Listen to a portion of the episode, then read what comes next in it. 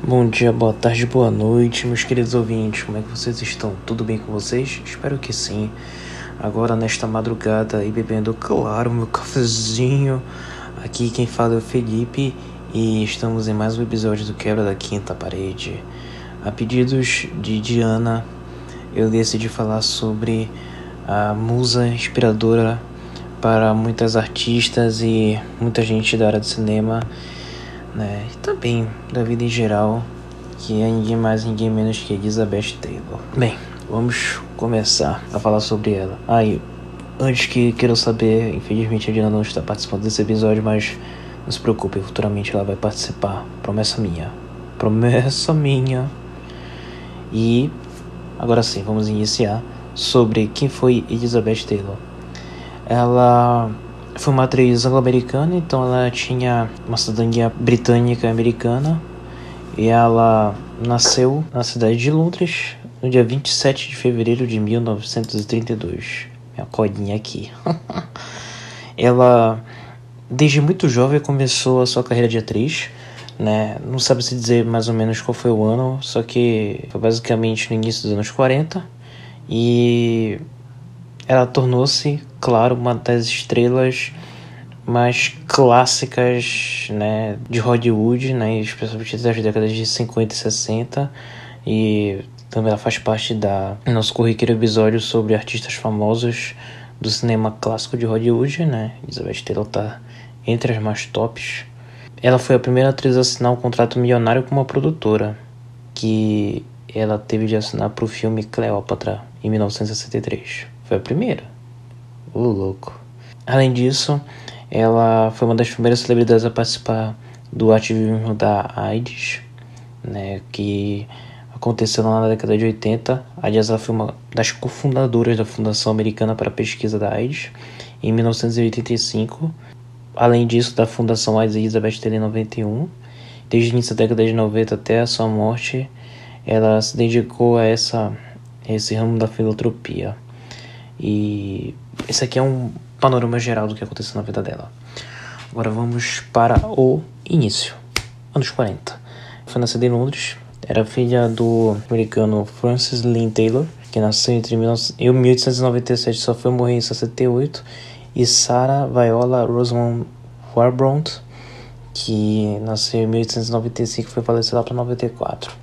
Sua família voltou para os Estados Unidos em 1939 Taylor começou a sua carreira cinematográfica ainda bem jovem, bem criancinha, e ela foi descoberta aos 10 anos de idade ao, vencer diversos testes no teatro.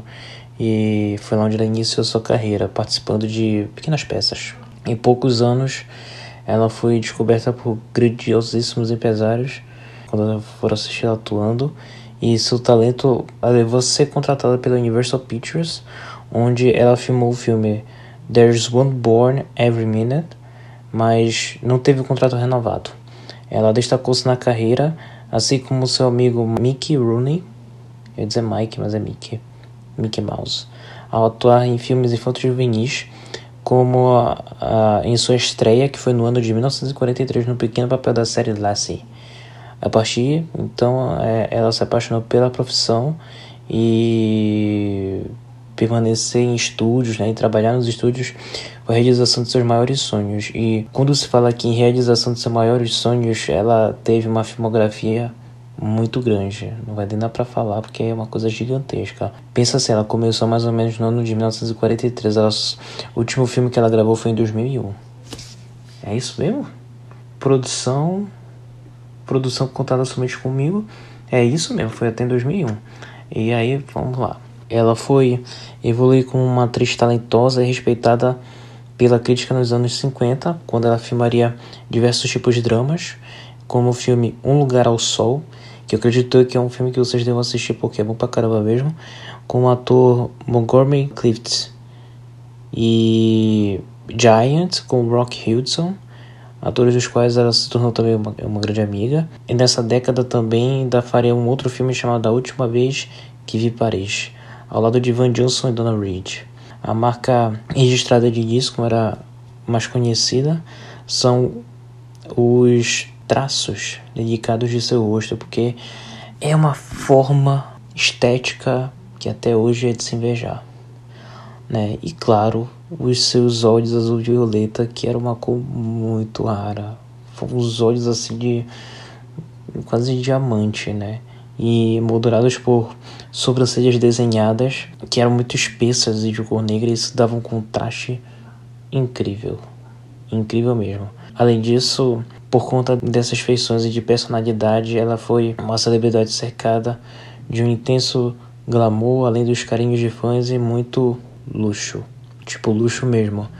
Ela é uma grande apreciadora de joias, adorava o brilho de brincos, colares, anéis e pulseiras, além de amar maquiagens, sapatos de grife, bolsas de moda e vestidos caros. Mesmo sem tudo isso, em trajes simples e sem pintura, ela era considerada uma moça de beleza rara. Porque de fato ela era, né? Com glamour então nem se falava, ela se abrilhantava ainda mais.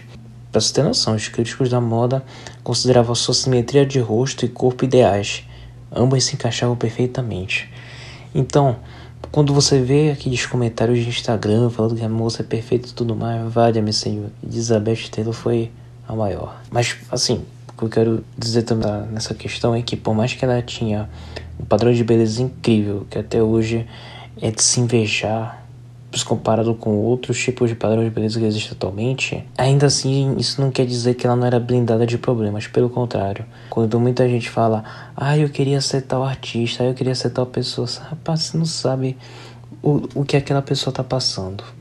E acredite, muitas mulheres sofrem ainda hoje com isso. Então imagina naquela época, década de 50 e 60. Elizabeth Taylor sofria com depressão, ansiedade e síndrome do pânico. E devido aos seus violentos conturbados relacionamentos amorosos, que nós vamos ver que realmente eram conturbados e violentos, literalmente, literalmente. E suas inseguranças personais, pessoas relacionadas à sua carreira. E isso tudo levou ela a desenvolver anorexia alcoólica, vício em álcool, cigarros, cocaína, cannabis, barbitúricos, um parênteses, vocês já sabem, ouvintes, que Barbitúrico matou muita artista famosa nessa época, mas matou mesmo, né? A gente já viu que Marilyn Monroe e Carmen Miranda morreram por causa disso, né? Além de Judy Garland, aí fecha o do parênteses, e anfetaminas. Walter White. Mas após 20 anos de recorrentes internações em clínicas de reabilitação, sessões de psicoterapia e uso de antidepressivos e ansiolíticos, além de meditação, yoga e exercícios físicos, ela conseguiu passar por tudo isso. Muitos diziam que poderia ser uma cura, mas pá, quando você entra nesse mundo, dificilmente você se cura. Né? E mesmo tendo todos esses vícios, esses problemas nunca foram de fato uma interferência na sua carreira.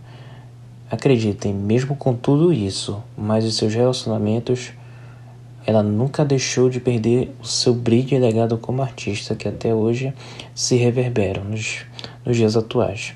E agora nós vamos partir para os relacionamentos. Ela ficou famosa por seus numerosos casamentos que foram sete ao todo, além de inúmeros relacionamentos amorosos com diversos empresários, milionários, astros da música, do cinema, até político entrou no meio e caminhoneiro também, que vocês vão ver. Seu primeiro casamento foi com o empresário Conrad Nixon Hilton em 1950, mas a união durou apenas um ano, onde terminaram amigavelmente. Seu mais famoso casamento foi com o ator Richard Burton, é, seu quinto marido. Além disso, Richard Burton foi um dos atores do filme Cleópatra. Não sei se era o, o corno traíra ou se era o, o, o escroto do, do César. É, não me lembro agora qual personagem, qual dos dois ele fez, qual dos dois mascotes ele fez, mas ele fez um desses dois aí. E além disso, ele era notório pelo seu alcoolismo e por lhe agredir. É, é, é. Ela se casou com ele duas vezes, de 1964 a 74 e de 75 a 76. E preste atenção que esse cara vai voltar mais vezes ainda, né? Esse cara também foi um incrível ator, mas. mas escroto. Fez duplas com ele em vários filmes nos anos 60, como o antológico Cleópatra, o dramático Tem Medo de Virginia Woolf, em que ela ganhou, claro, o segundo Oscar, Os Farsantes e A Megera Domada. Venceu duas vezes do Oscar da Academia para Melhor Atriz, né? o primeiro em 60 e pelo papel da, da cowgirl uh, de Disque Butterfield 8 e nessa década, com o reconhecimento do prêmio máximo de cinema mundial, consagrou-se como a mais bem paga atriz do mundo, né? Especialmente como a gente viu aqui nos contratos que ela teve. Ou bem, os contratos não, o contrato por Cleópatra. Além disso, Taylor teve três filhos biológicos e um adotivo. Todos os seus filhos nasceram e passam normal em Los Angeles, como Michael Winden, seu segundo marido, quem foi casado de 52 a 57, que mais teve mais dois filhos nesse meio. Michael Howard Taylor Winden, nascido em 53, e Christopher Edward Taylor Winden, nascido em 55. Com Michael Todd, seu terceiro marido, tendo sido casado com ele por um ano, teve uma filha em 57, chamada Eliza Frances Taylor Todd, mais conhecida como Lisa. Elizabeth Taylor ficou viúva em 58, tendo de criar a filha sozinha, e o que a fez sofrer bastante pela perda de seu companheiro. Em 59, ela se casou com. Agora vem. Agora vem uma interessante história. Ela se casou com o melhor amigo de sua falecida marido, Ed Fisher, com quem viveu até 64, mas devido às constantes agressões e traições dele, se vingou o traído com quem? Com quem? Com quem? Rufe os tambores. Richard Burton. Após ele descobrir o casamento terminou. Corno, merecido. Em 64, casou-se com Burton e seu marido insistia para ser pai. Ele, no caso mas Elizabeth não queria ter filhos. Ainda cedo ela decidiu, se decidiu engravidar com ele, né? Ela se decidiu se engravidar não é possível, então ela foi se engravidar com, com ele, né? Porque ela queria agradá-lo. Olha só essa época, rapaz, porque ela queria agradá-lo. Vou ter o filho porque eu vou te agradar. Porém, não estava conseguindo. Após alguns anos realizando diversos tratamentos, não obteve êxito, que a deixou frustrada. Então, eles resolveram adotar uma criança. E após alguns anos na adoção, conseguiram a guarda de uma menina alemã de dois anos, a quem batizaram de Maria Taylor Jenkins. Com o tempo, seu casamento com Borto tornou-se muito conturbado, claro, por causa dos ciúmes doentios que esse cara tinha. E além disso, ele a agredia constantemente. E a relação era de indas e vindas, onde o casal chegou a ficar separado por mais de seis meses. Nos anos 70 ainda casaria, né? E queria se vingar das traições e agressões do marido, ou seja, do Richard Burton, e passou a traí-lo com o embaixador iraniano dos Estados Unidos, Ardeshir Saed, se encontrando com ele em hotéis de luxo na cidade. Taylor, não querendo mais mentir, resolveu assumir seu romance com o embaixador e aí conseguiu se divorciar de, de Burton, com quem já não era mais feliz. Mas calma, até mais. Vendo que vivia Vendo que vivia com esse embaixador não passou de encontros sem importância para ele, pois não queria assumir um relacionamento a sério, ela resolveu se separar dele porque ela não gostava, ela, a Taylor não gostava de relacionamentos sem compromisso. Sozinha e desiludida em encontrar um grande amor, conheceu um novo homem, John Warner, um político. Foi casado entre 76 e 82, mas devido aos ciúmes excessivos do casal, houve uma nova separação. Também a energia que que se atrai esse tipo de pessoa era cada uma, pelo amor. Aí os anos se passaram e ela não queria mais se casar. Mantinha namoros estáveis, mas não estava apaixonada o suficiente a ponto para para se casar de novo. Até que ela conheceu Larry Fortensky e o cara era um caminhoneiro. Não, não falei que ia ter o um caminhoneiro no meio? Daí, olha, parece ser o caminhoneiro. Ela se apaixonou intensamente pelo cara e o casamento dos dois aconteceu em 91. Agora, rufe os tambores de novo porque o local, olha, é muito interessante. Mas é muito interessante mesmo porque ainda nem, nem havia comentado sobre esse assunto. Ele foi realizado no rancho Neverland, da propriedade do Michael Jackson. Claro, pois eram amigos, você não sabia dessa? Ali amado que amigos, eles eram brother. O Michael chamou ela para ser madrinha de casamento do, do, filho dele. Mas calma, calma, calma. Depois, daqui a pouquinho eu conto essa história. Próximo ponto.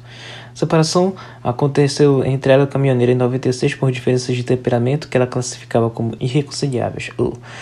Ele foi seu último marido e após o término voltou a ter namoros estáveis com homens anônimos e famosos, mas nunca mais quis casar.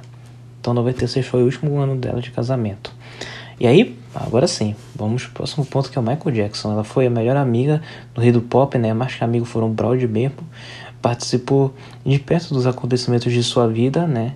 O rei do pop ajudou com, seus, com conselhos e experiências de vida para lidar com as dificuldades conjugais.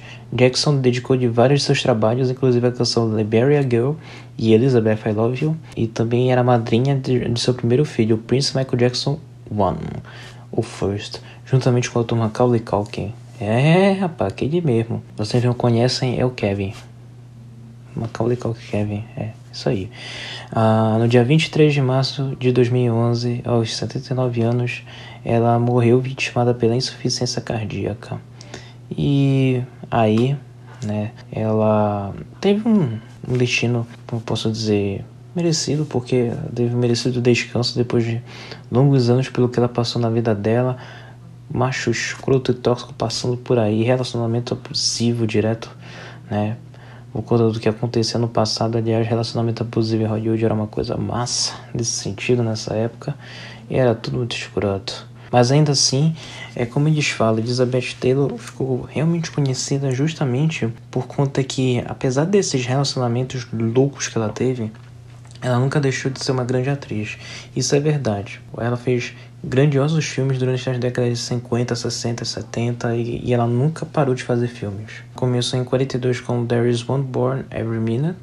Depois ela foi passar por Lassie Come Home, Jane Eyre, até os famosos filmes como a, os da Cleópatra, né, O Lugar ao Sol que eu falei para vocês. E ela não, literalmente não parou de fazer filmes por todas as décadas. Ela não teve um, um ano de hiato. Ela sempre, sempre que chamavam ela, ela fazia filme. Essa aqui, olha, pra você ter noção. É, ela, ela fez filme em 1980, 81, 83, 84, 85, 86, 86, 88, 89. Fez muito filme. Além disso, olha só essa novidade que vocês não sabiam. Em 92 ela participou de um episódio dos Simpsons. Ela fez a, a voz da Meg. Pesquisem depois. Ela fez também um, um, ela fez a voz para um desenho chamado Capitão Planeta. Não sei se vocês já ouviram falar. Mas é um filme que era um desenho que pelo menos eu assistia muito. E ela fez a voz da senhora Andrews. Além disso, ela retornou para fazer os Simpsons.